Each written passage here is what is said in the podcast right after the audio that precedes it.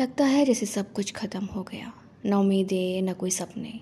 सब रेत के ढेर की तरह बंद मुट्ठी से फिसल गया था। वो बिल्कुल अकेली, तनहा हो चुकी थी। निराश, परेशान, हैरान, क्या करे, क्या ना करे कि अंतर्द्वंद से गिरी हुई अंजलि अपने कमरे में खामोश, अकेली बैठी थी। सोच रही थी कि अब उसे क्या करना चाहिए, लेकिन उसे बिल्कुल समझ नहीं आ रहा था। घर वाले शादी के लिए दबाव डाल रहे थे, लेकिन वो इस हालत में नहीं थी कि ज़िंदगी के इतने बड़े निर्णय को ले सके।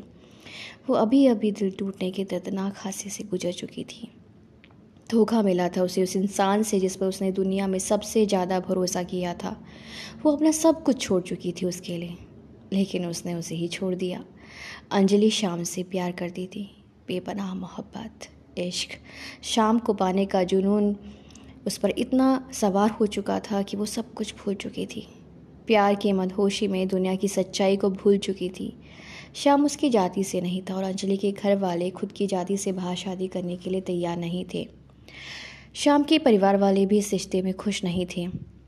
जैसे ही अंजलि ने शाम के बारे में घर वालों को बताया तो परिवार वालों ने न केवल उसे उसे घर में बंद कर दिया, बल्कि जानवरों की तरह बेदर्दी से पीटा। इधर शाम के घरवाले ने भी मध्यम वर्गीय षड्यंत्रों का जाल बुना और अंजलि के चरित्र पर कीचड़ उछालना शुरू कर दिया। शाम ने अपने घर वालों की बात पर विश्वास कर लिया और उनकी पसंद की लड़की से रिश्ता तय कर लिया। अंजलि को जैसे ही शाम की रिश्ता तय होने के बारे में पता चला तो उस पर दुखों का पहाड़ टूट गया। जिस इंसान के लिए वो चट्टान की तरह अपने परिवार से लड़ती रही, उस इंसान पर उसने इस कदर भरोसा किया, लेकिन उस इंसान ने ना तो उस पर विश्वास किया, बल्कि उसे चरित्रहीन बताकर उसे छोड़ भी दिया। अंजलि शाम से मिली, उसके पैरों में गिरी, उससे उसके प्यार की भीख मांगी, लेकिन शाम निर्णय ले चुका था।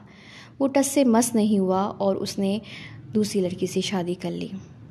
अंजलि की तो जैसे दुनिया ही लुट गई थी और उसका प्यार पर से भरोसा उठ चुका था। वो एक बेजान लाश की तरह ज़िंदगी जी रही थी। ज़िंदगी की गाड़ी चल तो रही थी, लेकिन उसमें जान नहीं थी।